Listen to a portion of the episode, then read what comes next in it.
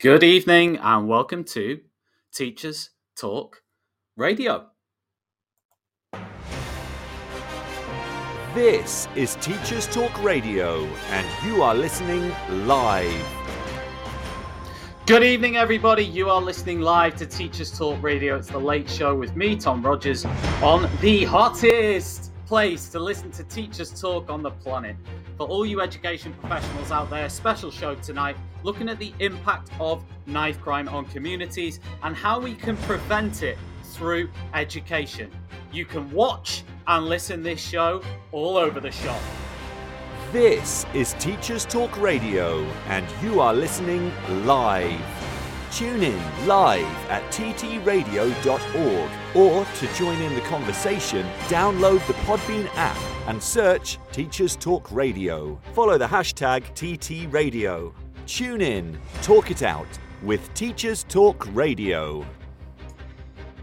Good evening, everybody, and welcome to the late show with me, Tom Rogers, on Teachers Talk Radio. And we are also streaming our show live across LinkedIn, YouTube, and Twitter through our Teachers Talk Radio account. And uh, th- thanks for everybody for tuning in to Teachers Talk Radio. We're coming up to our one year anniversary. I can't believe it. Uh, one year of Teachers Talk Radio shows. Uh, that's that's a lot of shows. I think we've nearly done a thousand Teachers Talk Radio shows over the last year. Huge volume of of amazing shows that people have been tuning into. We've got, already got a few people joining the live show uh, on the Podbean app, and for a first time ever, we are also streaming this show through multiple platforms. You could be watching this on Twitter at TT Radio 2022. You could be watching this show on YouTube at Teachers Talk Radio. You could be watching this show on LinkedIn through our LinkedIn channel where we've got about 700 followers over on LinkedIn. So you could be you could be watching it or listening to it practically anywhere. Uh, good evening to Noam, who has just joined, one of our regular listeners from Iran. Good evening, Noam. Uh, it is good to see you with us. Miss Sorsha, good to see you. Uh, and also, just to kind of talk a little bit about what we're talking about on the show today. The focus of the show is on knife crime prevention and the things that are going on with knife crime around the UK. And it's obviously been a terrible uh, uh, year or two in terms of what's actually happened with, with knife crime around this country. So just last year, uh, 30 people, uh, 30 teenagers, sorry, died in the capital in London just last year. And three days ago, there was actually an article published on the BBC website about this. Um, and the, the, the new underage record was set last year for stabbing homicides in the city of London. A third of all England's stabbing deaths uh, were reported in the city of London. But it doesn't just stop there. There are instances of uh, uh, children and teenagers being affected by this all around the country. And just a couple of months ago, it may have been six weeks ago now, a 13 year old girl was stabbed in stabbed to death in my city, Liverpool, and uh, that had a profound effect on the community in Liverpool in terms of people's awareness of what was going on with knife crime and how it was actually affecting communities. So thank you very much for for tuning into this. And I've got two special guests with me. I'm going to introduce the first one of those guests, hopefully, in just a second. Um, and both guests are coming on to talk about the impact of knife crime on them. The first guest, who is Carl Scott, is going to be talking about it very much from a, a personal perspective. Um, and the second guest, who is Tom, Dukes will be talking about it from a charity perspective, uh, as he represents the Bank Ben Kinsella Foundation. So he will be talking to us about how uh, they are trying to tackle knife crime through education. It's not an easy um, uh, thing to try and overcome, I guess. It's a very difficult topic. It's even a difficult topic for us to discuss tonight. Um, just going to hopefully tune us into our guest. Carl, good evening to you. Hello. Hello, how are you? Are you good? I'm good, thanks. You can hear me, yeah? I can. I can hear you loud. you are live on Teachers Talk Radio. we are absolutely delighted to to have you with us. Um, when I reached out to Carl uh, about coming on to TTR, it was very much from the perspective of uh, somebody who has has first hand experience of of knife crime. Um, I actually reached out before this show uh, over on over on Facebook, and and Carl was somebody who got in touch, and his story really intrigued me in terms of uh, what he's been through and what he's doing now. So, Carl, I'm going to hand over to you now with a little introduction. If you if you want to introduce yourself and just tell everybody uh, where you're from, uh, what you do, and maybe a little bit of backstory about yourself. Okay, so so yeah, I'm Carl Scott. Uh, I live in East Sussex, um, but I'm originated from um, Nottingham originally. Um, but for my living that I do currently at the moment is uh, I do alcohol support work for vulnerable with um, addiction in the community. But within my I go around schools and I do talks uh, with a whole bunch of uh, kids in colleges, secondary schools, uh, around the risks and dangers of county line um, knife crime, grooming, exploitation, um, and just basically put the awareness out there for kids to try and you know help them uh, make better choices and find the risks that come with leading that lifestyle. So.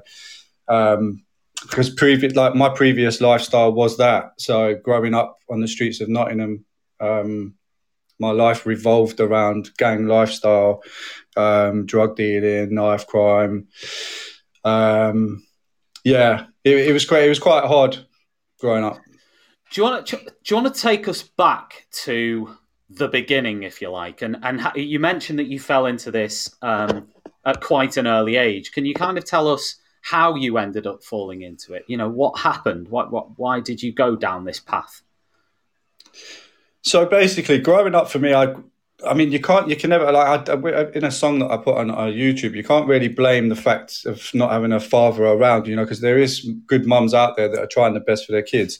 But I was, I, I was brought up without my dad. I didn't even know my dad well. I had a stepdad, but I kind of rebelled against that. So what happened were with the friends that I'd grew up with on the streets, we kind of like gelled together really and just made it as like a, a, a lot of people would call it a gang, but us personally wouldn't call it that. We'd just call it a bunch of friends just going out. Um, and obviously back then, admittedly, causing chaos in the community and basically doing as we pleased, really, if you want to put it bluntly. Um, and that's kind of how it all started. And then, you know, then you have a different problem with this person or someone from that estate, you've got a problem with them. And then that's how it kind of integrates in, really. And that's how the trouble starts. Yeah. Um, and I suppose that's how it starts for, for a lot of, of kids in communities in the sense that they, you know, they, they, they get in, if you like, in inverted commas with the wrong crowd and they, they start to kind of go towards that angle. And you mentioned drugs. I mean, where does the, where do, where do drugs come into this? I mean, where, where does that element come in? Well, back at, back in the day, I didn't even know what drugs were, what what they actually were. So when I was when I was dealing drugs at that age, I didn't hear dealing didn't have a clue what, what it were. It was just making a little bit of little bit of money, and and we wanted to be like the older the older crowd. They was doing it. They was making a lot of money and wearing the nice clothes and stuff. And this is the stuff that we wanted to have. So it's kind of all set around that, and it hasn't changed today. It's practically the same. Like you, you know, money makes the world go round in in uh, young people's see all this stuff glamorized on the TV and the jewelry and the gold teeth and the Range Rovers, and and that's something that stands out to them, and that's why they get involved. But then sometimes it's not even just that. Kids are exploited and groomed into that, with leading them to believe that that is what that life is going to bring them. But actually, unbeknown that that isn't what it's going to bring them at all. Um, it's just going to bring a lot of destruction for themselves as well as their families. Yeah, absolutely.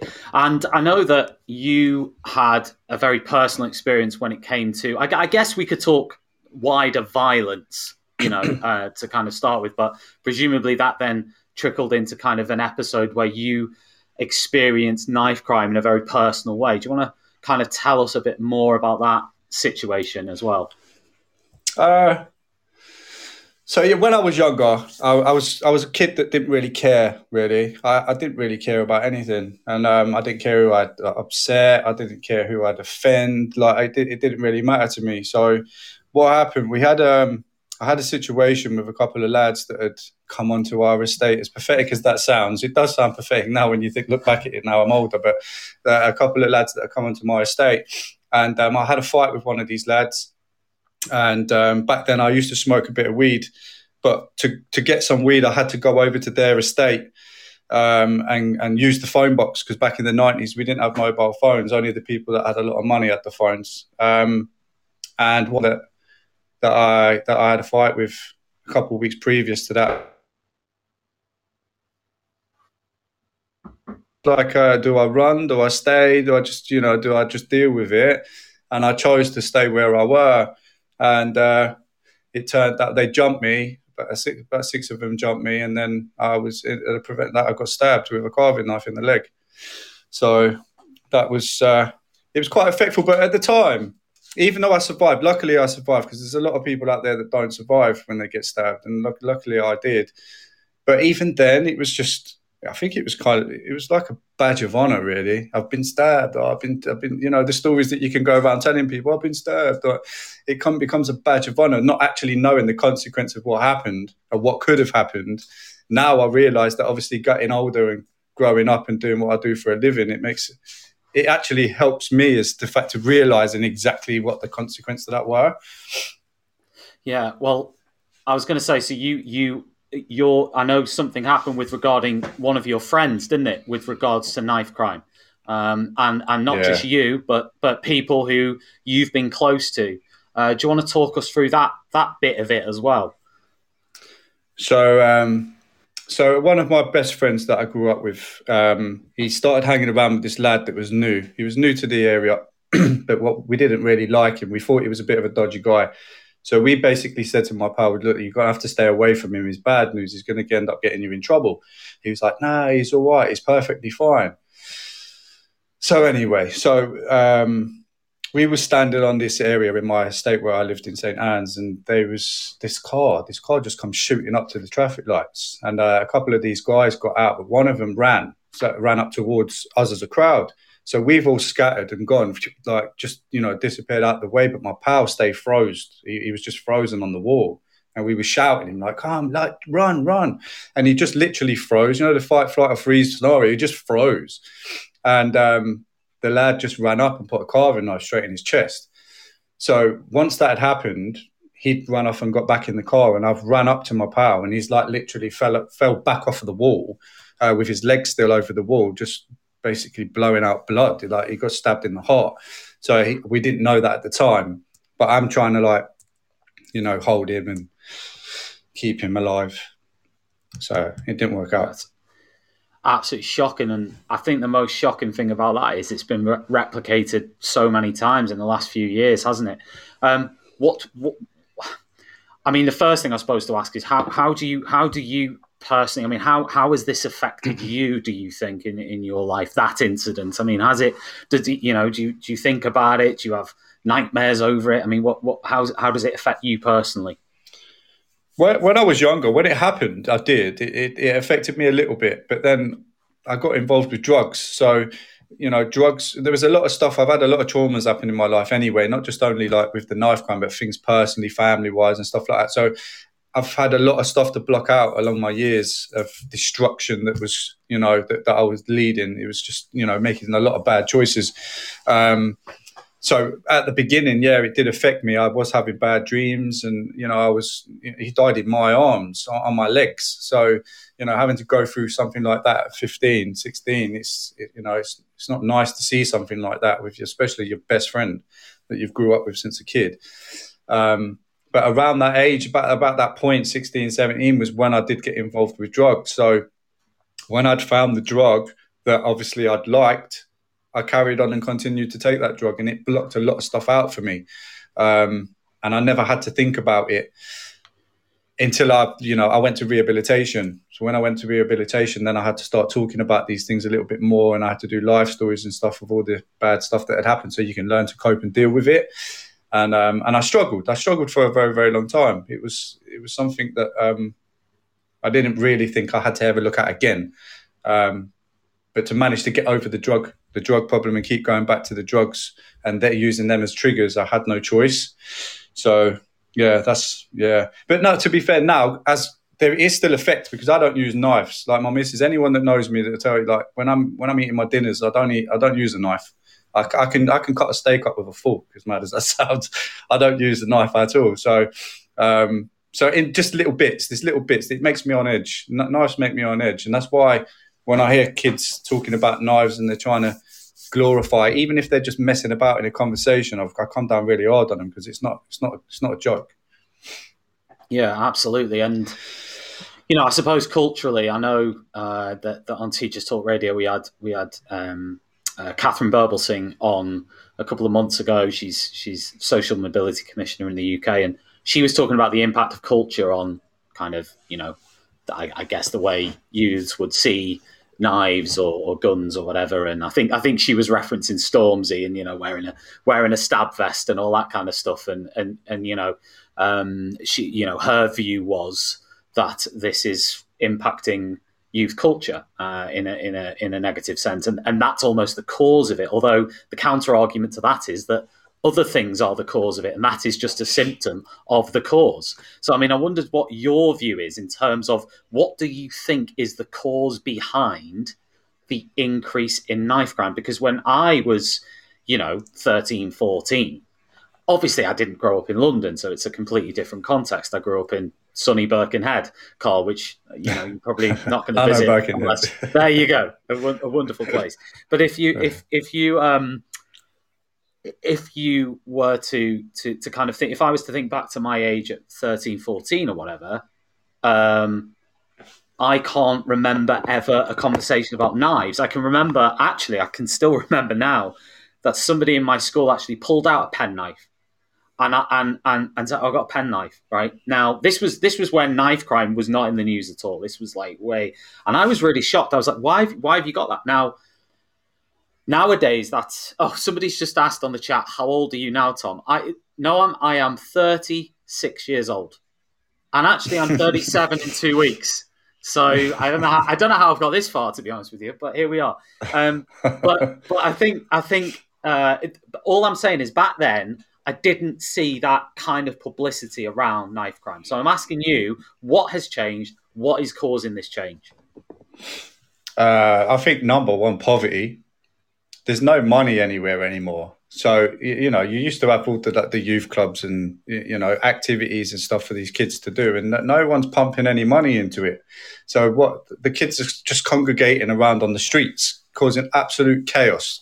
So when that happens, so let's say I'm not going to say this is all gang related because that would be unfair to say. It's not all gang related. You've got different aspects of knife crime and bladed article offences, which could be, you know, like again I say in a song like domestic violence. You've got terrorism. You've got loads of different aspects of knife crime that you have. But yeah, you have got a high percentage of it which is based around knife crime. So if you've got gangs and or gang members or the older gang members that are trying to do recruiting of stuff, if these younger kids haven't got anywhere else to go and they're just congregating on the street they're easy pickings for people. Very, very easy pickings. And that's where they're going to go. And where they're congregating on certain estates, they see the old main guys of the other estates and they want to be exactly like that. Um, and that's where it's easy to pick them up because they're so easy.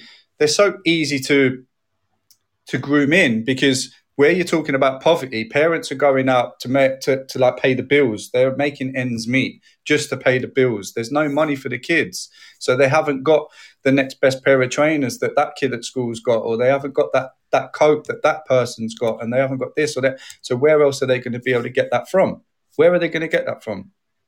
So they're going to be acceptant of someone offering them something to go and do it. Like, oh, oh yeah, I'll give you a hundred pound a week if you go and sell a little bit of that for me they're going to agree to it because it's hundred pound a week. I'll take you to JD. I'll get you a brand new pair of trainers. Oh, will you? Yeah, yeah. Come get your pair of trainers. They think their Christmases have come at once because parents can't pay for that. So I think poverty is a lot to it, and you know, no funding being streamed into the services that they should do. Would the would the well, I say would though. I suppose the counter argument that you will see to that from the right, for example, or, or, or from others might be well, um, was there worse poverty in the 70s or 80s, but less uh, youth crime or less problems with, with youth crime? That would be their counter argument. They, would, they would say, you know, that earnings of, I guess, uh, you know, that, that that's what they would say, I suppose, to counter that is they would say, well, poverty poverty was worse in the in the seventies and eighties than it is now. So why have we now got a problem with with um, youth violence and youth crime in this in this sense now. That would be the counter argument. But obviously, I, I but generations generations change. Generations change. Back in the seventies and the eighties, like you know, when, when I was a kid, there wasn't so much around knife crime. We'd have a fight with our fists. We'd be punching mm. up with our fists. And the same with when it, you go back to the sixties and like the mods and stuff like that. You, that it's all fists and stuff. Yeah, probably a couple of sticks here and there, but not pulling out the big Rambo machete knives and stabbing each other in the stomach with them. You know, like it's just no. So the generations have changed and yeah, I'm you know I'm not going to blame anything to do with like grime artists and you know, but when it comes to certain drill musics that that you listen to, I like the commercial drill music. I'm not going to slate commercial drill music at all because some of it I like and I do listen to myself. But some of the drill music that I do listen to I don't agree with. And I don't understand why YouTube even allows it to come on where they're talking about the person they murdered two weeks before, basically hotting themselves up, really stupidly anyway, um, putting out there that they've stabbed this person and that person, going shank this one, my up, that, this, that. I don't understand why that stuff's even allowed out on YouTube. It shouldn't be because it is glamorizing that lifestyle. So our generation now seem to be followers of our the, the, generation that we've got growing up. They seem to be followers, and they're seeming not to be like they want to be like themselves. Be you as a person. They want to be like others. So where they want to be like others, they're following in that direction. That's why it's getting bad. Right, Carl, stay right there because we are going to go for a little news break now for two minutes because um, I can feel like we're cranking it up, you know, to like to proper anger levels, you know, like we're gradually getting there. So um, in a couple of minutes, uh, we'll be back and uh, we're going to continue our chat. And um, I want to kind of move it on, I suppose, to to now a little bit more in terms of what you're doing now and uh, what what you're going to be doing now and what you're you're trying to be doing. We've had a few texts in, by the way. Uh, yeah, I can see. Yeah, says, "I like Carl. Uh, you're a passionate person, Carl." And and you have text saying thanks. I feel like I'm in the third person right now. It's quite strange to yeah. say. Stop texting. Ta- get involved. yeah, I can't, I can't. But listen, I'll tell you what. We will be back in two minutes after this little uh, little break, and uh, we'll continue. Hopefully, continue the conversation.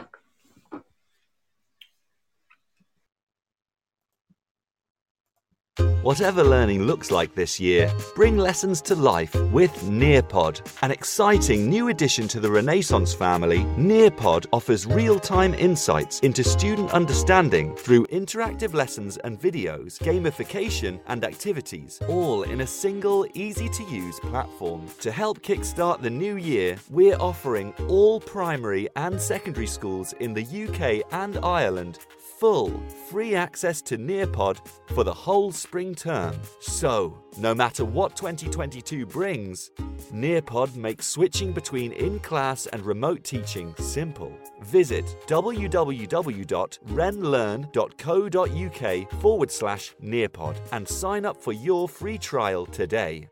Are you looking to take your phonics practice forward? Then Little Wandle Letters and Sounds Revised is the programme for you.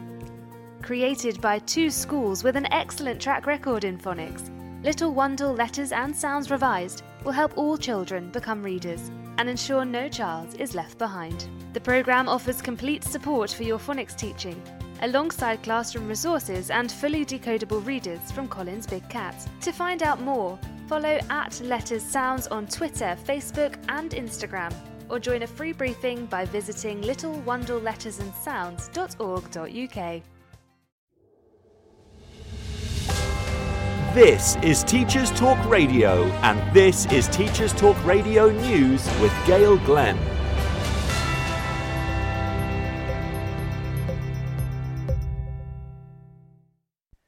An all boys school in St Albans has had its hair and dress code scrapped by head teacher Julie Richardson, who took up her role last September. Previously, students could be sent home from the Hertfordshire school if their hair was deemed to be extreme in style, colour, or length. Ms Richardson is now urging other schools to rethink their uniform policy. She said, It is utter madness to be taking children out of class away from learning just because their hairstyle does not fit in with archaic ideas on dress. It is my view that these rules, inadvertently or not, target students of colour and are not inclusive and discriminatory. This is not the type of school I would like to attend, work in, or lead, which is why we have removed all reference to hair in our uniform policy. We want our boys to embrace how their hair grows.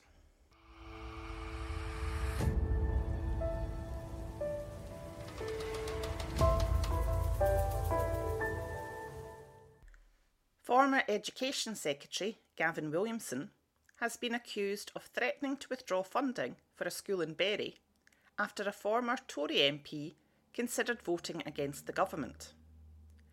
According to a report for Sky News, Christian Wakeford, who recently defected to the Labour Party, had previously said that he was warned that funding for a new secondary school would be withdrawn if he voted for a motion criticising the government over free school meals. The vote took place in October 2020. In response, Mr. Williamson said, I don't have any recollection of the conversation as described, but what I do remember is working tirelessly with Christian and others to deliver this school, which I did.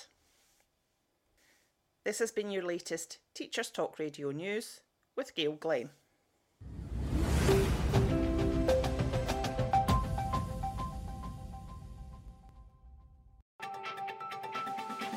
This is 2 Minute Tech with Steve Woods, your tech briefing on Teachers Talk Radio. Hello, this week we're going to take a look at teaching online. Marmite comes to mind when I think about teaching online. I actually like it, but it's my job and I'm surrounded by gadgets to assist me. A lot of teachers hate it. If you think about it, for 90% of the current population of teachers, delivering a lesson online is something they've not even been trained in. They signed up to be in the classroom with a group of pupils. I'm not going to go into the depths of the delivery platform. That's normally a choice that's already made for you by technology leaders in schools. I'm going to give you a couple of free tools that work in a browser, so don't need installing and can be used for engagements in the classroom and easily adapted to use online. First up, we all love Kahoot. Did you know you can set a Kahoot to be self-paced rather than live? Simply click the assign button and you have an instant self-paced quiz for a homework, a starter, or a progress check. If you need to take it online, share the link and off you go. If you use lots of YouTube clips and websites, check out Wakelet. Share collections of links in a meaningful way for free. My favourite use for this is to group my YouTube clips for topics. Not only are they played back with less distractions, but I can share a group of links for revision or to flip a lesson. Again, if I have to teach online, one link can lead to many. Just remember to check your school's policy on using websites such as YouTube for online teaching. If you have access to devices in the classroom, why not try Mentimeter? Create interactive presentations, take votes or build word clouds from participants' answers to improve engagement, assess learning, and inspire discussion. Or, if you love whiteboards, try whiteboard.fi. As a teacher, you can see all your class's whiteboards and answers, know who's interacting and who's not. You can even show a QR code for ease of joining. I could go on and on. The idea is to test these things out when you're with your class and there's no pressure. Then, should you need to teach online, you'll feel more comfortable, there'll be fewer issues, and most importantly, you'll see if pupils are engaging. I hope you consider bringing a bit of tech into your classroom. As always, please test things work in your setting before you use them. For a visual version of this episode, check out the TT Radio 2022 Twitter feed. I'm Steve Woods, and that was 2 Minute Tech. 2 Minute This is Teachers Talk Radio, and you are listening live. Good evening, everybody. I hope you are well, and thanks for tuning in to Teachers Talk Radio. This Monday evening, we are talking about knife crime prevention. I've been joined by Carl Scott, who is still with me actually, and we'll be talking a little bit more imminently about preventing knife crime in schools before talking to Tom Jukes, who is my second guest on Teachers Talk Radio this evening. We are live on Podbean, on our website, on LinkedIn, on YouTube, everywhere. This is Teachers Talk Radio, and you are listening live. Tune in live at ttradio.org or to join in the conversation, download the Podbean app and search Teachers Talk Radio. Follow the hashtag TTRadio. Tune in, talk it out with Teachers Talk Radio. Welcome back to the show, Carl. How are you doing? Are you still with us? Yeah, I'm still here. I'm still listening to the news. Interesting. Interesting news, wasn't it? And actually, for those people who are uh, watching this, and I know there's some people on on on YouTube and, and LinkedIn and so on. Um, Uh, somebody is actually, uh, Carl, we've got a, a, a, question here. Are you going to read out my poem, Carl? From uh, is that Eugene? Eugene. Yes, yeah. mate. What are you saying? Right. Well, um, if you want but to do to that, fair, you can.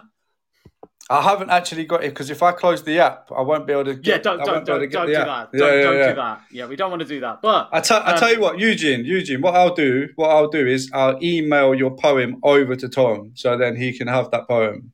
There you go. Or he could just download the Podbean app and actually call into the show and read the poem himself. I mean, that is something Perfect. that he could do if he wanted to. Um, but yeah, Carl, just to recap on what we've been uh, talking about so far, we've we've talked about the fact that. Uh, uh, knife crime is widespread. We've we've talked a little bit about your story and how you uh, uh, came to experience knife crime firsthand, and um, some of the some of the problematic experiences that you had. And I just wondered. Mm. What are you? What have you? Because um, I know you've spent. I know you, we we talked about this prior to going on. I know you've you've experienced that gang culture as well firsthand uh, in prison. And I wondered what it was like in there compared to out there. well, the diff- so to be fair, to be that's fair, a tough question. I'm full um, of them. Yeah, uh, prison, prison, prison is how you make it. So you know, like it's it is very inconvenient, obviously, but you know you have to be uh, you have to be put in there to for the crimes that you've committed and you know take full responsibility for that etc but the thing is what what i do try and say to kids is if if the worst thing happens and whatever you do does put you into prison just remember that whoever you've upset outside and they're involved in the same stuff that you're obviously involved in you're also going to bump into them in there but the difference is you can't run anywhere when you're inside so all your uh, nightmares will probably come at once. Um, but the thing is, I think that you know when it comes to gangs and stuff inside, you do get asked who you're affiliated with uh, once you go in, so they know where where to put you and where not to put you. You know, but a lot of people don't admit that they're in gangs when they go into jail, um, and then you know they get put on a wing and someone's on there that they've upset outside. so you know, yeah. What what would you say to a student? Because we've got a lot of teachers, obviously, listening to this, mm. watching this. what and, and, and you've you've you've seen this firsthand, but what what would your advice to them be? Not just the teachers, but also the kids. I mean, what would you say to the kids and to the teachers if they are feeling worried about a student getting involved in a gang? What what would your advice be to the teacher? But also, what would you say to a student who was saying, "Well, you know what, I'm in a gang." I mean, what what do you say to them to kind of turn them away from that path? I mean, what kind of things would you say to them to turn them away from that path? I'd, I'd well, the student, I'd give a lot of grisly stories to of uh, of what I've actually seen, and I'm, I'm sure any stories that I can say would actually ring true to some of these kids anyway. Um, I've been there, done it. I've been one of the older people with the younger kids as well. So it, you know, there's it's not nice, but some of these kids where they where they get involved in it but they don't actually want to get involved in it. Um, but they see no other way out from getting involved in it because they're scared, and you know they get a lot of scaremongering going on with it as well. Um, but I'm not going to say all of them do, you know, because a lot of them enjoy being in a gang for some mad reason. But um, but like I said to you at the beginning, it's like a sense you get you're getting that sense of fulfillment. It's like a family, like it's a family outside than what you have indoors. So you're not seeing unless you're doing all your little gang signs and stuff and your postcodes and and whatever, you know, you're affiliated. Actually, yeah, I'm with a gang. Um, but the ones that actually don't affiliate like that and they're just crowded, you're just seen as friends. So they wouldn't class it as being in a gang. But I, I, I always sit there and tell my personal stories because I've got a lot of stories that that's enough to put anyone off. To be fair, and if it doesn't put off put you off for getting involved, you're nuts. You're you're mad if you want to get involved in that. Um, teachers so with teachers, it's really hard to approach, right? So I'm, I'm not judgmental with teachers and stuff. And you know, uh, a lot of kids. It depends. Well, you better, you better hadn't be, Carl, because you're on Teachers no, Talk Radio. Not. So you're gonna you're gonna have. I'm sorry, people. You're gonna be. no, what I'm trying to say, what I'm trying to say is there's there's there's an a lot of kids gel with certain people, and obviously at school you're gonna have a set teacher that you really really do gel with. Um, so the kid is more likely to listen to the teacher that they gel with. Um, so if there's a, a, another teacher that's separate to that, that the relationship is a little bit on off with that with that young person, find out what teacher they actually do gel with, and uh, you know let that teacher know that look, I've got a couple of worries about Joe Blogs. We think that he might be getting involved in something just by a couple of sentences that he's come out that's a little bit concerning. Would you mind having a little chat? And then pass it on to someone that they've actually got a bit of a uh, a bit of a rapport with because your outcome for that's probably going to be a lot better. Um, I mean, with me, for example, I'm, I'm, like I say, I'm from the street. So when I had my job in a secondary school, my approach was me. Basically, I didn't. I didn't try to be anything that I wasn't. I haven't been to university. I haven't even got any GCSEs because of the lifestyle that I led. So everything that I've learned of how to approach things, I've learned by myself. Really, um, I mean, professionally wise, I did work. I worked on a, an early intervention program that Sussex Police set up, um, and I was on that program for about two years. Which I was going in and out of schools, running workshops and doing one to ones with different kids. That was classed at that point. They were they was classed at that point of early intervention. You know, so it started from like eleven to seventeen.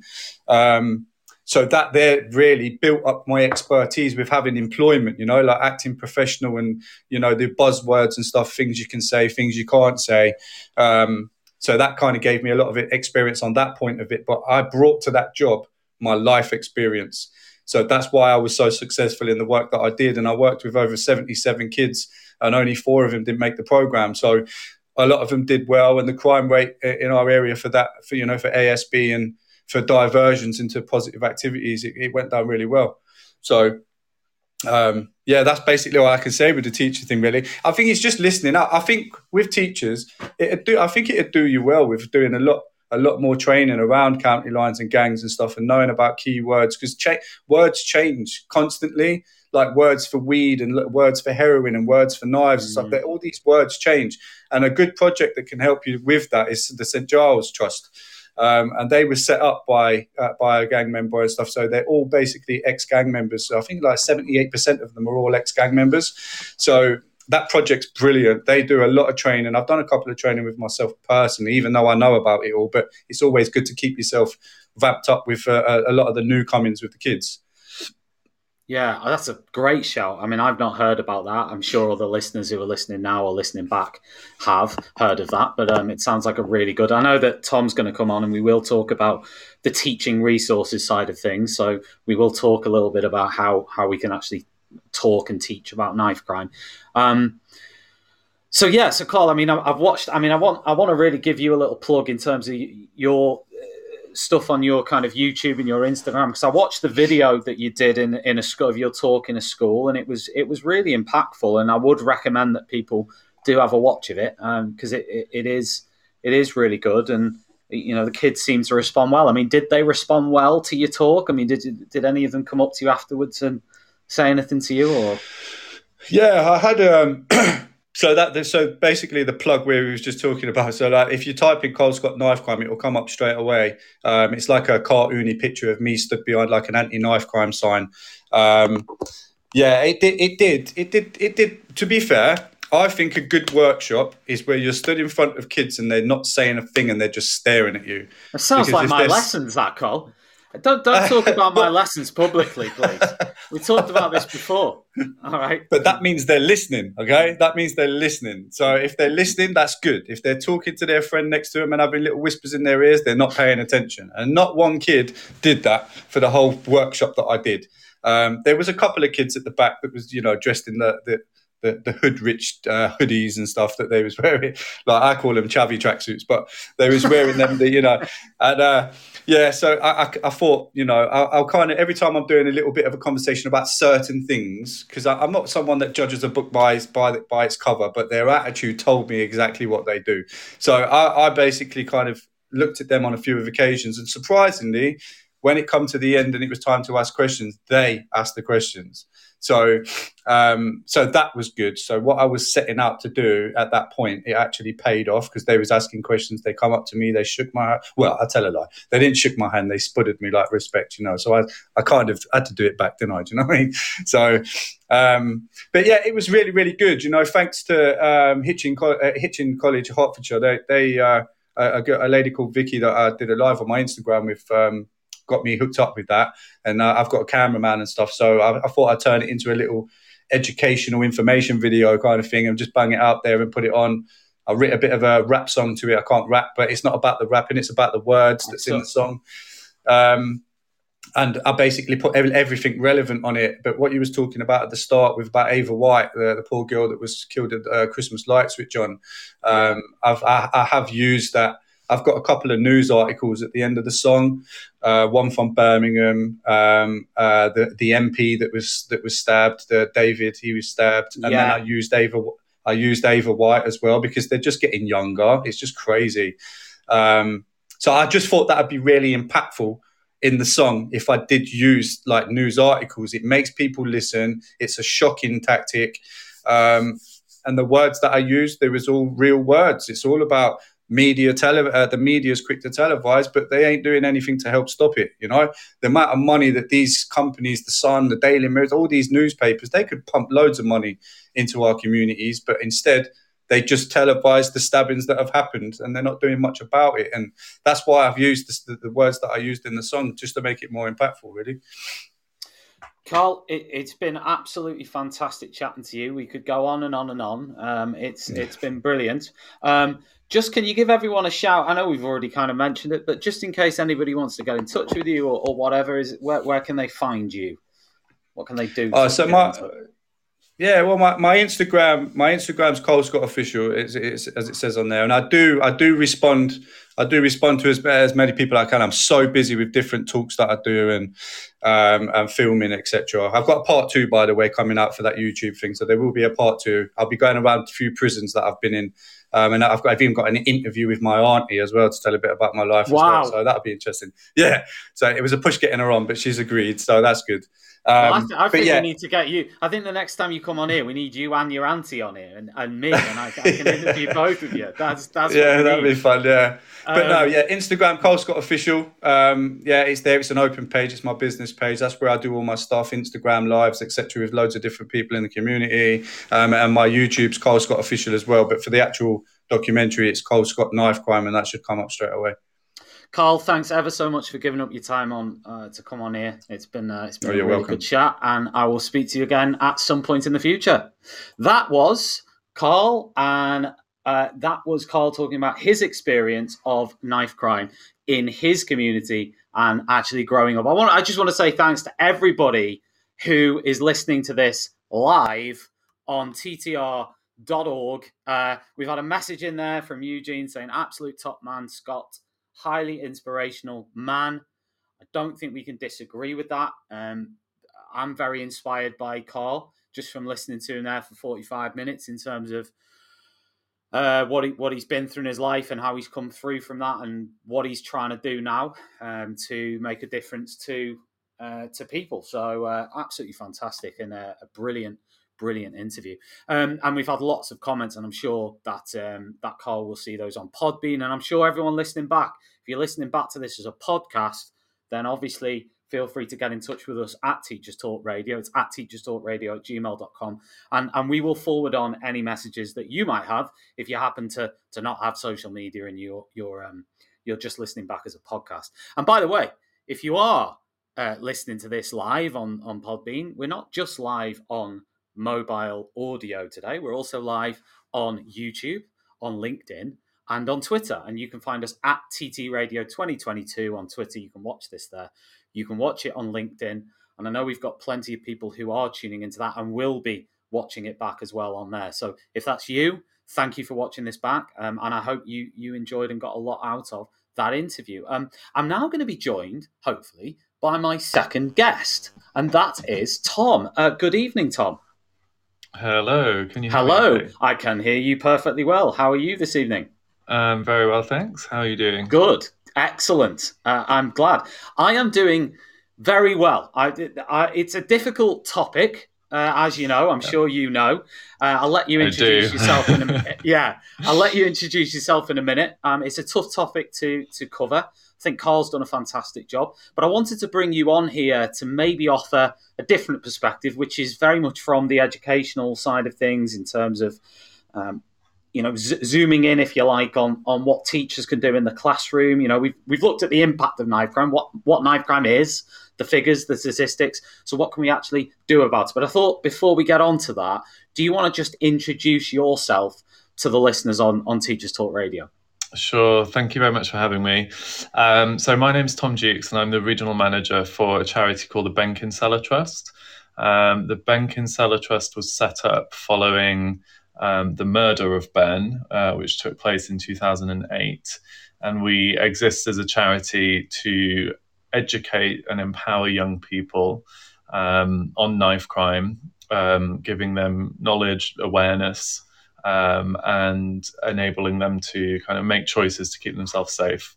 Uh, and also, we campaign for justice and action for those affected by knife crime uh, and have done so successfully for many, many years. Um, and we have been successful in getting um, a few key bits of legislation through Parliament uh, through our campaigning work. Um, most notably, a law which is called Ben's Law, which raised the minimum sentence for knife related murder to 25 years. Um, so that's who we work for, uh, uh, who I work for, sorry. Um, and yeah, in terms of where we are today, we have three permanent exhibition sites um, at which we run our choices and consequences workshops, which are anti knife crime workshops. Uh, and we use the stories uh, of not just Ben, but other young people as well, so that young people can kind of live and breathe and walk through the footsteps of victims of knife crime and offenders of knife crime. Um, and have a really unique and kind of immersive experience um, to hopefully challenge and offer a counter narrative to some of the um, myths that they might uh, believe when it comes to knife crime. So that's who we are. That's where we've come in about of, I don't know, 12, 13 years. And what's your role at the Ben Kinsella Trust? Um, so I'm the regional manager. So um, I should kind of preface everything that I say today that I do have a very London centric uh, view of knife crime, uh, I'm sorry to say. Um, and that's because I am based in London. So I manage all of our operations across, uh, at the moment, our two London sites. We've got one in Islington and then one over in East London in Barking and Dagenham. Yeah, fantastic. Um, I might actually. I mean, I know Carl is is still with us actually, and um, what I what I might do uh, later on, if he's still about, is um, is bring him back in uh, just to ask you if if, he, if he's got any questions for you.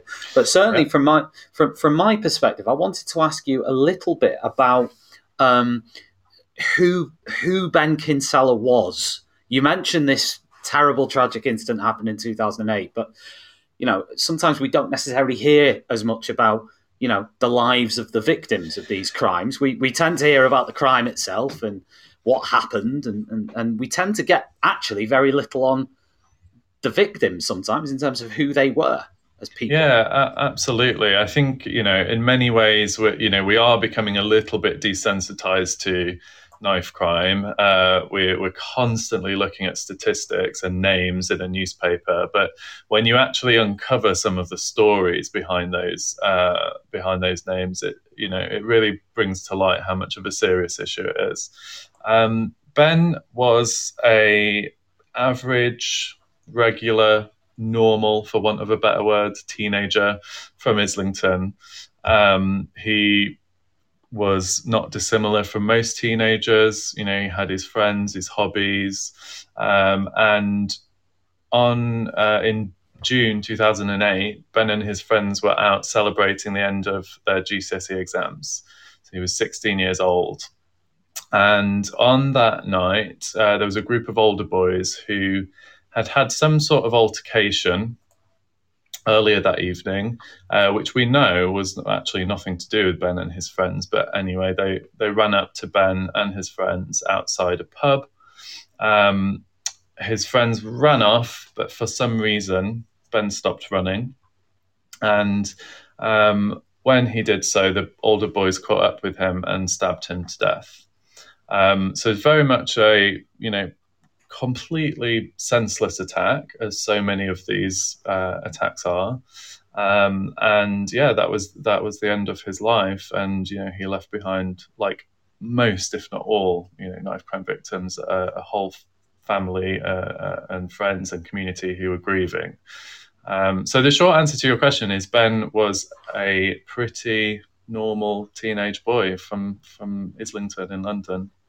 Uh, and uh, after his murder, his family um, decided that they wanted to do something to kind of keep his legacy alive, uh, and also so so that you know no other family would have to go through what they've been through. Um, and they set up the Ben Kinsella Trust, and here, Ben's sister, Brooke Kinsella, a lot of people listening may be familiar with because she was actually at the time in EastEnders. Yes. I remember. Yeah, yeah. I remember. Um, so having quite a kind of high profile, uh, you know, public facing job, um, she obviously used that platform to uh, really highlight this issue um, of knife crime. The year that Ben was murdered, um, Ben was the 17th teenager in London to be murdered in 2008. Uh, and there were 29 teenagers murdered in 2008 in London. Uh, and as I'm sure most, if you know, if not all of, of the people listening saw the news uh, at the tail end of last year, it was 30. Um, so it's broken the record. And that's just deaths. I mean, presumably there's a lot yeah. of other incidents involving knives that we don't hear about or don't result in fatalities. Well, exactly. I mean, in the 12 months to June 2021, there were over 4,000 hospital admissions um, for injuries as a result of a, a knife or, or, a sharp article. So, yeah, that, that is just teenage deaths in one place in London. Um, so beyond that, I, I think uh, in 2021 there were 122 um, knife-related murders in London. Yeah, yeah. So it's a huge number when you think about it. I mean, I suppose when you, I don't know what, I'd be interested to know in the US, you know, got a huge problem with guns, haven't they? mm-hmm. And, you know, um, I, I, God willing, that won't spread to here in a sense that, you know, guns replace knives. I'm not saying that guns are better than knives, by the way, but just that, you know, there, there, I suppose in the US, they might look at that and say, well, we've got a massive problem with guns. Um, I mean, what, what, what is, what is this thing about, why has knife crime emerged since the 2000s, or has it always been there, but we haven't reported it? You know, what's, yeah, what's, it seems to have got a lot more publicity. Is it because of, of, of, gangs? You know, is it the prevalence of gangs now, whereas before it wasn't? I mean, what's what's yeah. changed? Uh, I'm going to I'm going to directly contradict what you've just said, Tom. Please do. That please do, Tom. That's what you're I talk a lot of rubbish on here, so no, not at all. Mm-hmm. And I'm going to say that actually, knife crime is not something that's recently emerged. Um, it's definitely, you know, come to the forefront, uh, you know, of our kind of media channels. It's definitely a, for want of a better phrase, you know, hot topic at the moment. But if you look at the statistics over the last ten to fifteen years, it's been a constant problem in our society. Um, yes, there are certain drivers of knife crime that are uh, dissimilar to other types of criminality. And yes, there have been increases. Uh, it's quite hard at the moment to tell when you look at the data because COVID, the COVID pandemic has just completely skewed everything. Yeah. Um, but this is a result of many things, including, you know, over a decade now of, you know, cuts to um, budgets which have affected youth services, uh, which have, have affect, you know, taken opportunities away from young people um, to pursue something positive in their life. Um, but yeah, there are there are drivers which are um, more a bit more nuanced when it comes to knife crime, particularly around things like social media, um, certain types of uh, music, which really glamorize the use of knives, which glamorize violence. Um, so yeah, social media has a huge part to play in it, which I guess yeah we didn't have that 20 years ago, did we? Um, yeah. And then yeah, I've just seen the the comment that you've put up. Mm on screen, which says, you know, that knives are so easily purchased, which is true.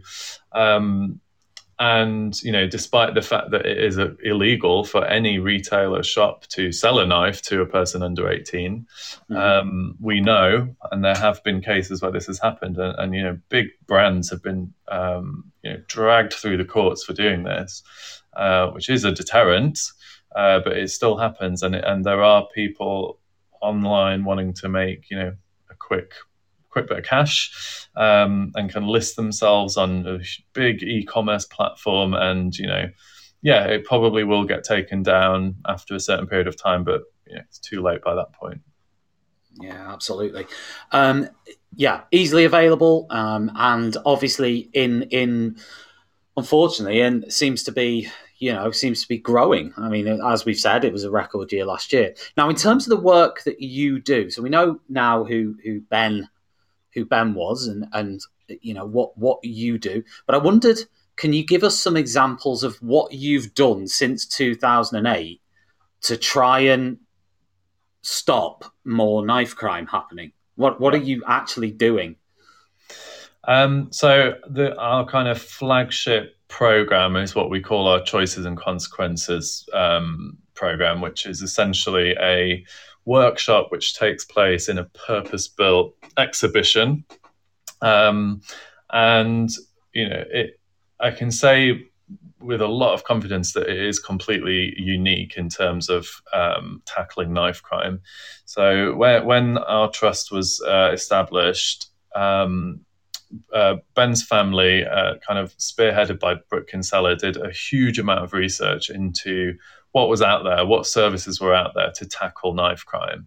And when it came to sort of intervention or early intervention programs, we found that there were actually a huge number of very, very good high quality services that would surround themselves around a young person when they'd kind of started to go down the wrong path, which was fantastic.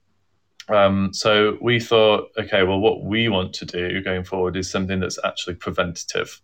Um, you know, just in the same way that in schools across the country, you know, there's over recent decades been a huge push to have lessons on things like financial literacy and you know how to get a loan and things like that which you know i certainly didn't have when i was younger um, we need to take the same public health approach to the issue of knife crime because it is a, an issue which is so harmful to society so that's what we set out to do. And one of the key inspirations behind the Ben Kinsella Trust's work was actually the Touring Anne Frank Museum, uh, which a lot of people might be surprised to hear. And um, what that experience uh, allowed people to do was to walk through the footsteps of Anne Frank uh, and her family and to experience and live what that was like for them to be living in you know occupied Holland. Um, so we wanted to see if we could try and create the same experience with knife crime, and that's exactly what we did. So when young people walk, uh, you know, through our exhibition spaces um, and take part in our workshops, they uh, will make their way through a series of different kind of immersive rooms. Um, they will obviously learn about Ben um, mm. and his life and his family. We have um, really interactive pl- places, some of which you know include a mock prison cell. We use actors. Um, so we don't really shy away from from the topic or the subject, but we do try and deliver something which is impactful, um, unique, and all, but also kind of trauma informed. Um, which I'm sure we'll come onto this later in terms of you know what approaches we don't agree with, uh, and that and that's something that kind of informs our work, making sure that it, it's done um, in the right way and doesn't instill a sense of fear in young people because that's really the last thing that we would ever want to do.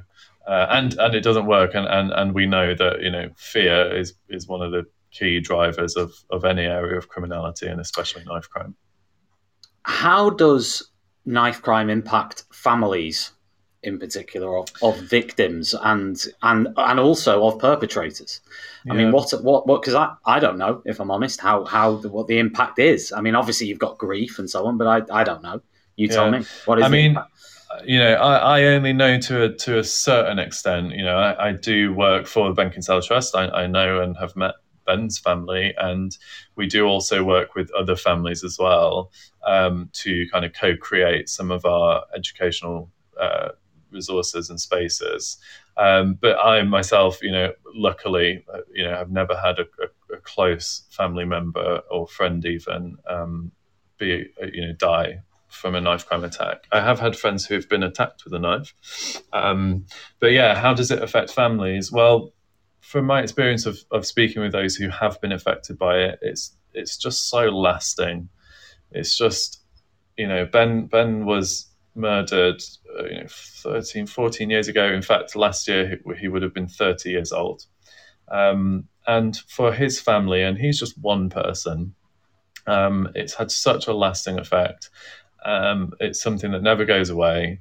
And you know, it's it, it's it's the ripple effect of crime. You know, it's not just Ben, it's not just his immediate family, it's not just his friends. It's maybe stops at his you know local community but you know once that happens a few times over it's, it's systemic it's, it just goes beyond that. It creates you know um, this kind of national sense of, of, fear almost which you know it's a vicious cycle. I was um, going to ask you actually just to cut in there because i know you work with kids and whatever doing these workshops i mean do many of them express fear about going out and all that kind of stuff because i know we've seen that in the in the recent articles with the BBC and so on. They, they have talked about this in terms of yeah. kids saying this and that. But does that apply around the country, or, or is that would you say that's more a London centric thing? I mean. Um, I yes, it, it does apply around the country. Um, there's definitely a heightened sense of fear of knife crime in London because you know if you look at the figures, it, it, it does happen it's massively disproportionate when you look at the stats from London compared to anywhere else. But having said that, knife crime is a national issue, and there's very, very few corners of the UK that haven't been touched by it. Um, so, do young people express a sense of fear? Yes. Um, so, at the Ben Kinsella Trust, we work with thousands of young people, not just in London. We also have a permanent site up in Nottingham as well, in partnership with the National Justice Museum. Um, and we we um, ask every single young person who comes to our space through an anonymous survey um, whether or not they are worried or anxious about knife crime uh, in their local area. And there's a very, very high proportion of young people that say that they are. Uh, and we know even further that if a young person is fearful of knife crime, that they are far more likely to have uh, to to state to admit that they have carried or have thought about carrying a knife. So fear is a huge driver of um, carrying a knife. And if you were to ask, you know, any young person, and I mean young, down to you know sort of upper primary aged, you know, five, six, um, why young a young person might choose to carry a knife, they have a very, very clear sense that it's to protect uh, yourself, um, which sounds like a very simple statement, but you have to really dissect that and think about that very, very carefully as you know, as an adult, as a teacher or a practitioner, that you know, we've arrived at a place in society where the vast majority, and I mean the vast majority, 99%, uh, will quite easily come to that conclusion that a not carrying a knife, carrying a dangerous weapon, um, is perfectly acceptable if it is to protect you. Um, and that's kind of one of the key myths around knife carrying, really. You know, that a knife will protect you. We know from the stats that it will, it does the exact opposite. It puts your life in danger. If you carry a knife and try to use that knife against somebody, you are more likely, you know, there's a 51 plus percent chance that that knife will actually be used against you. Uh, and and it, it's in reality it's way higher than 51%, but you are more likely to have that used against you.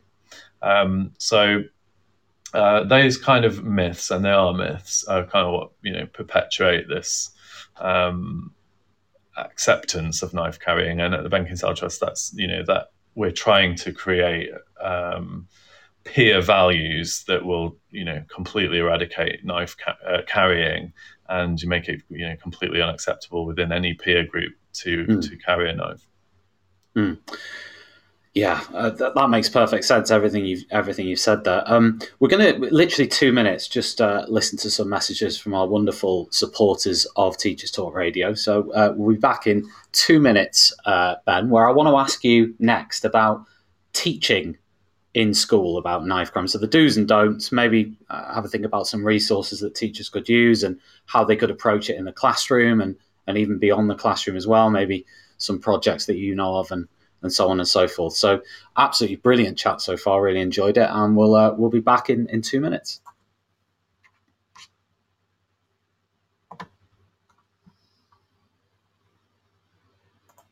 Whatever learning looks like this year, bring lessons to life with Nearpod. An exciting new addition to the Renaissance family, Nearpod offers real time insights into student understanding through interactive lessons and videos, gamification, and activities, all in a single, easy to use platform. To help kickstart the new year, we're offering all primary and secondary schools in the UK and Ireland full free access to Nearpod for the whole spring term. So, no matter what 2022 brings, Nearpod makes switching between in class and remote teaching simple. Visit www.renlearn.co.uk forward slash Nearpod and sign up for your free trial today.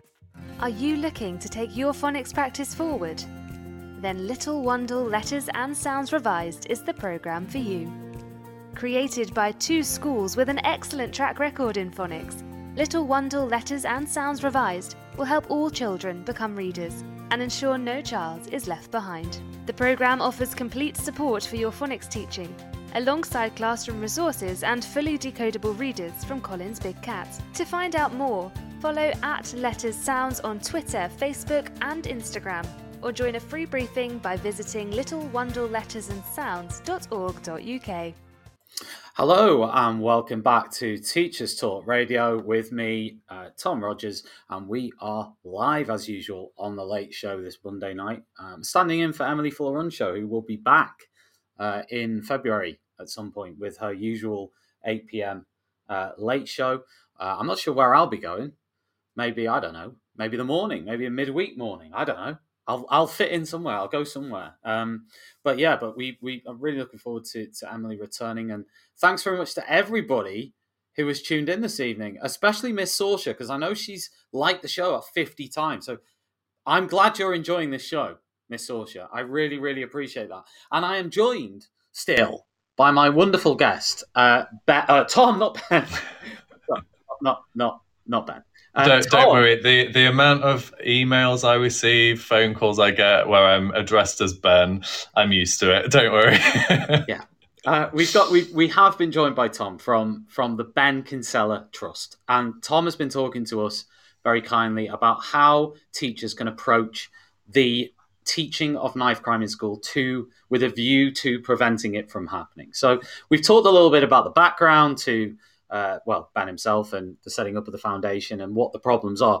So let's move on to actually what teachers can do about this and what you think. So I, I thought I'd start by asking is there a general approach that you think works in schools when it comes from your experience when it comes to preventing knife crime? Um, I think the key thing to start off with is plan to talk about knife crime. you know, it, sounds simple, but um, it wasn't. You know, it's not really until the last five to ten years where you know we would even be having this conversation. So. Um, just in the same way that schools are so fantastic and teachers are so dedicated to you know creating responsible citizens uh, you know they want students to walk out of their school and and you know part, take part in civic society in so many different ways. Um, that you know knife knife crime prevention is now and should really be quite high up the agenda when it comes to um, you know PHSE lessons or you know uh, anything like that. Um, so that that'd be my first thing. You know, I plan to talk about it. You know, secondly, yeah, there's definitely um, some difficult topics within it, and it's important to acknowledge that um, and understand the the drivers. Um, like I've said already, you know, one of the key drivers of, of knife crime is fear. Um, so, you know, be very mindful of that. You try and try and kind of set the scene, uh, which you know it is a very serious problem, but um, you know we know from the national data and also from the data that we gather, that actually the vast majority of young people have never and will never carry a knife. And it's worth remembering that. Um, in our work at the Ben Kinsella Trust, everything that we do, um, we try to do in a very kind of open, safe place. Um, you know, we allow young people to ask us whatever they want. You know, there's no silly questions um, and understand that we will give them, you know, an honest answer. And we never ever want to be kind of pointing the finger at a young person and saying, "Don't do this or don't do that." Uh, I'm sure you know uh, lots of teachers will kind of agree with that. That you know, sure when I was a kid, if someone told me to do something, then I wouldn't, and if they told me not to, then I would. Um, so just kind of equipping young people with the facts on knife crime but in a kind of trauma informed way and in a way that doesn't cause a sense of fear or panic because um, that will just you know make the make the problem worse um, the other kind of general approach that we have at the Ben Kinsella Trust is to try and provide an experience that young people can have an emotional or an empathetic response to um, that's so important in the way that we deliver our work. So that might be, you know, a real life story, you know, we, like we like we've heard from Carl today, mm. um, or that might be, you know, through an experience. Uh, you know, there are so lots of other workshops out there. But for example, one of the things that you can do if you are based in London or in Nottingham is come and visit, you know, the one of the Ben Kinsella Trust's exhibitions. If you're located in certain boroughs they're fully funded and free of charge and you know there is nothing nothing else really that will kind of provide such an immersive and experiential way of learning about knife crime um, so that's uh, uh, something that ov- obviously I, I would recommend. Uh, but in terms of general approaches, I think, yeah, to sum up, just talk about it, make make make it part of the culture in your school that you can talk about serious issues, acknowledge mm. that it's um, difficult and sometimes scary to talk about. Um, ensure that anything that you do does not kind of instill fear in young people. Um, and then you'll be kind of off to a good start. Um, and finally, all I would add is tackle the myths first. um, you know, the myth that a knife crime, uh, that carrying a knife will protect you, it's just not true. You can, you know, find lots of interesting data and infographics online. That is categorically not true. It puts your life in more danger. Um, so those would be kind of my overarching principles when it comes to kind of dealing and, and, tackling with knife crime. Yeah. And in terms of, I mean, I wanted to ask you that that makes perfect sense in terms of overarching principles. What about resources specifically? I mean, are there any resources that you point to in terms of uh, somebody actually in the chat has mentioned UNICEF, which I hadn't even thought of, to be honest with you, in terms of resources for mm. tackling knife crime. But is there, is there, are there any resources that you point, point to in your sessions that you think are, are good for teachers to use? Um, I mean, working for the Ben Kinsella Trust, I'll obviously have to mention our online Please resources. Um, yeah, uh, absolutely. So there are resources out there. Um, I guess if you have, like I said, it, you know, if you are in one of those areas where where we work, please use us as a resource because you know, in one of those resources includes our you know workshops, which, like I said, are free to many schools depending on your location and they are you know like like nothing else that I've you know I've worked in this sector for ten years and I've never seen anything so unique when it comes to knife crime. Um, so that is a resource that you can and should access if you are in one of those locations. Um, if you're not, then uh, we at the Ben Kinsella Trust have a um, whole range of different online resources for teachers and practitioners, for parents, and for young people. Um, so if you are wanting to recommend some of the um, uh, resources to young people, we have our KnifeWise app, which is always a good starting point um, for uh, tackling and busting some of the myths around knife crime. That's a really good kind of quick tool to talking. I'm just going to cut in there. Uh, mm-hmm because uh, we've had a comment here, which I think is an interesting one, talking about myths. Uh, Eugene has said people are very quick to point the fingers at the parents, but it's not necessarily the lack of love and support within the home, um, but the overwhelming influence outside the home. I'm wondering whether you agree or disagree with that, or whether you think there's some truth in that, or, or what. Um, yes, I think that is. I'd say that's entirely true. I don't think you know mm.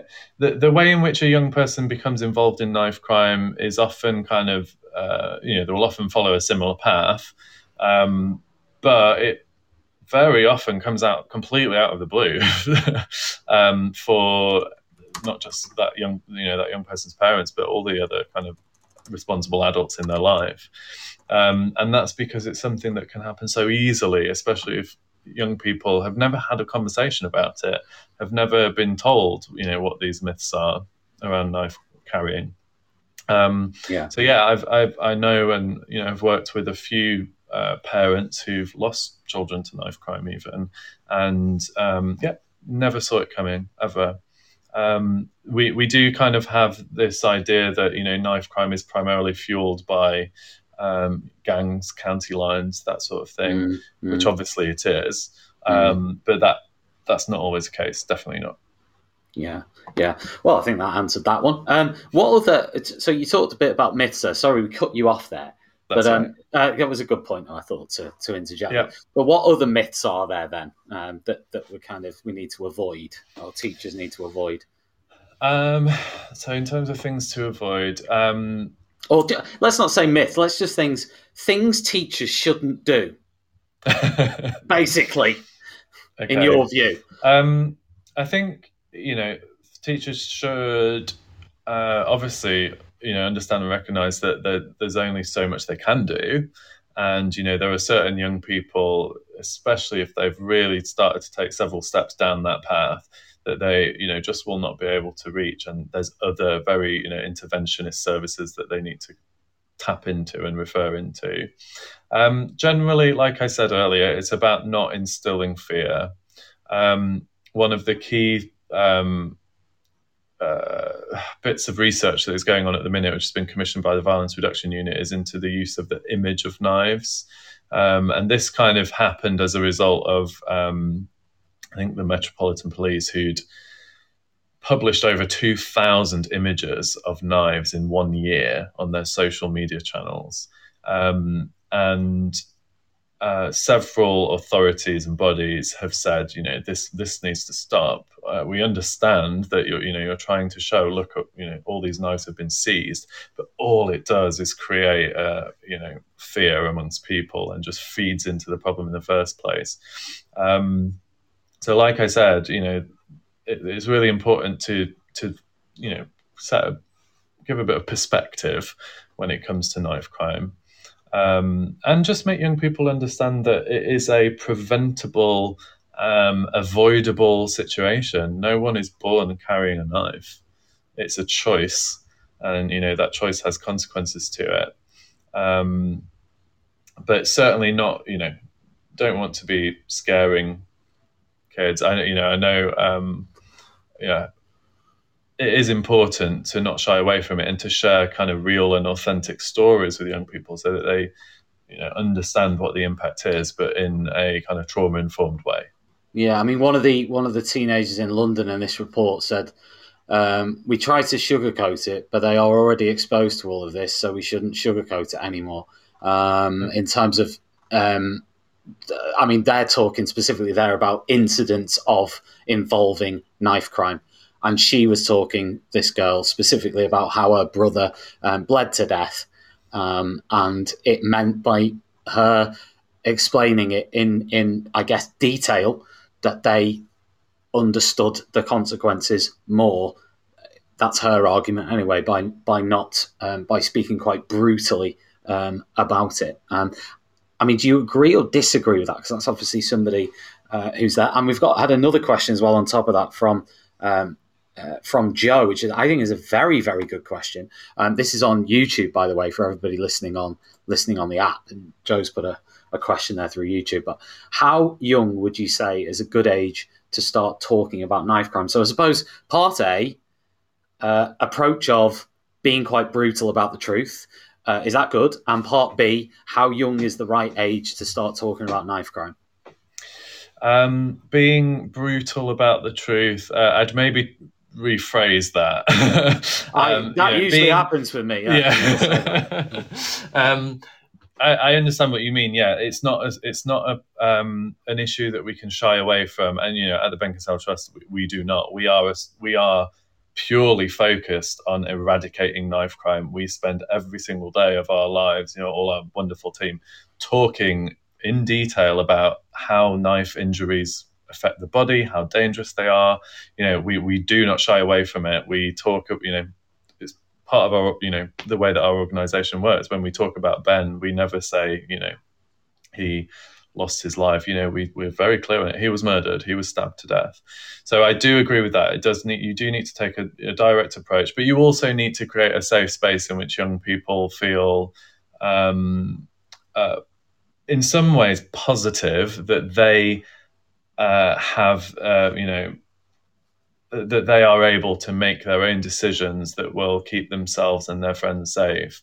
Um, so, in terms of describing incidents of knife attacks in graphic detail, it's shocking, absolutely. Uh, I guess you'd have to ask yourself, you know, how would that young person feel by the end of it? And unless they feel empowered, you know, with some facts and some knowledge, then I'd maybe, you know, not take that approach. Um, so that was that. That's uh, being very careful about what what I say because I, I, do know exactly what what the, your listener means. I do know you can't shy away yeah. from it. Um, yeah. And then to answer the question um, from Joe, how uh, young would you say is a good age to start talking about knife crime? I mean, from a very young age, you know. Uh, six, seven, eight years old, you can start having conversations with young people at an age appropriate level about how to keep themselves safe definitely. Um, at the Ben Kinsella Trust, the key ages that we really, really target are, are those kind of upper primary, lower secondary ages. Um, this is obviously when you know children are going through a huge change in their life, change in their peer groups, their location. You know, they're given more independence. They start to get things like mobile phones, access to social media. But most importantly, it's where they are more likely to to you know succumb to peer pressure. Um, so that's why a huge focus of our work is around those peer values and peer relationships. Um, so yeah, I guess you know it. You can start having useful conversations with young people about their own personal safety from a very young age, um, and we have you know age appropriate but very serious and valuable conversations with nine and ten year old children sometimes about mm. knives and about mm. knife crime. Mm. One of our listeners has texted in again through through the app, just saying that um, year five, well, at least for London, in my experience, the amount of year seven boys carrying knives is unbelievable, um, which is scary, isn't it? Really? Um, I mean, what when you must do like survey when you go in and say who's carried a knife? I'm guessing the figures are probably quite stark, um, or not? No, they're not. Uh, yeah, I, I think for any you know as as an adult as especially as you know someone who works in the youth sector as a teacher of course to us it would be sh- shocking if a 11 12 year old child was carrying a knife mm. Um, mm. but like i said it's about perspective um, we understand that the vast majority of young people that we work with have never and probably never will carry a knife mm. and that's the point you know everything that we do is supposed to be preventative um, so yeah, I mean, in I've had instances in in previous roles uh, where you know I've come across a primary age school ch- uh, child, for example, who was carrying a, a butterfly knife, which is um, a you know, single blade with two handles that kind of fold in on each yeah, other. Yeah, I know what you mean. Um, you know, th- that child had no idea that he was carrying an illegal offensive weapon, Mm, mm. you know, for which he could technically have been imprisoned for carrying. Yeah, yeah, yeah. um, And it, it's a lack of knowledge. It's a lack of awareness. Nobody had ever Yeah. had that discussion Agreed. with him. Uh, he was just carrying it to do tricks with. It was, you know, a, a craze apparently. Yeah, yeah. Um, but unless you start that conversation with the young person, then how will they ever know? How will they ever know that if they if they choose to carry a knife because they feel it will protect them, that actually it won't? Um, they won't know that unless they're given an opportunity to learn that. Mm. Listen, Tom, uh, we've we've got through a lot there. I feel like we've got through a hell of a lot in half an hour. But um, thanks very much for coming on, giving up your time. I know you've had a busy day, so thanks for uh, thanks for coming and spending spending half No an hour problem. going through. that. I'm sure it'll help a, a lot of teachers. We've had a few texts in there saying thanks very much, and uh, yeah, no problem. really- I'll just yeah, I'll just finish by saying that, um, like I said, if you are um, looking for classroom-based resources, um, definitely head to kind of benkinsella.org.uk, and we have a whole learning zone on our website with resources for parents, teachers, and for young people. There's a whole range of different key stage two, three, and four lesson plans on there, um, tackling things like gangs. Um, looking at stories, real life stories of, of Mhm. those who've been affected by knife crime. So I'm I definitely take a look out. there, and then also just check out and search for your local services. Uh, that they might not necessarily be a knife crime specific charity like us, but they will. There are loads of amazing organisations out there that provide, um, you know, really positive counter narratives around youth violence and around crime. Yeah, fantastic. Spot on. And um, thanks very much, uh, Tom. And uh, maybe chat to you again soon. And, and thanks very much for giving up your time. Uh, You're tonight. very welcome. Thank nice you, to Tom. see you. Bye. Take- Bye. That was uh, Tom Dukes, who was from the Ben Kinsella Trust. Uh, and what a what a fantastic interview that was to hear from two people tonight. Uh, one who's been directly impacted by knife crime, um, the other one who works for a national charity doing a lot of um, really important work for people uh, around this area. So I hope you, as a listener, have got a lot out of this. If you're listening back to it as a podcast, thank you very much. If you've been watching along on YouTube and on, on Twitter or LinkedIn, then uh, then also thanks. Maybe you're watching it back on one of those, or maybe the link's been shared somewhere else. So if you are watching it back, thank you. If you're listening back, thank you. Um, we Teachers Talk Radio is one year old on Friday. Uh, so it is our one year birthday. Uh, somebody messaged me and told me that.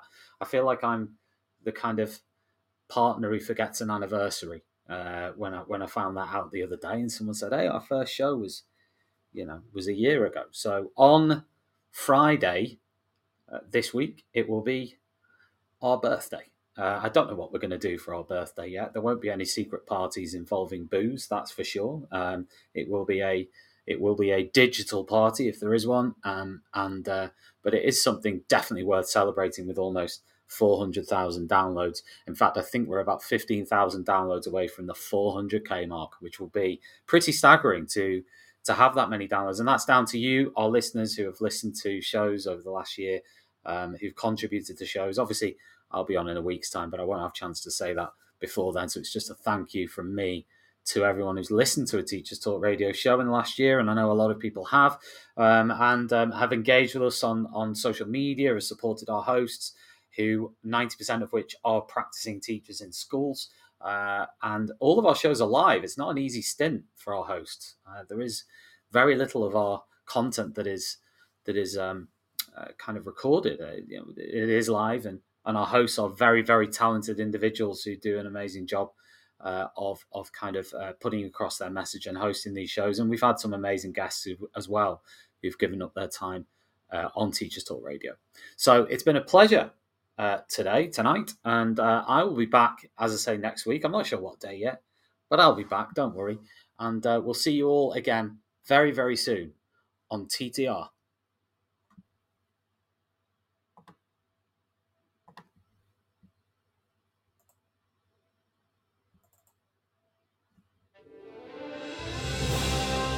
You've been listening to Teachers Talk Radio Tune in live and listen back at ttradio.org. We look forward to hearing from you next time on Teachers Talk Radio.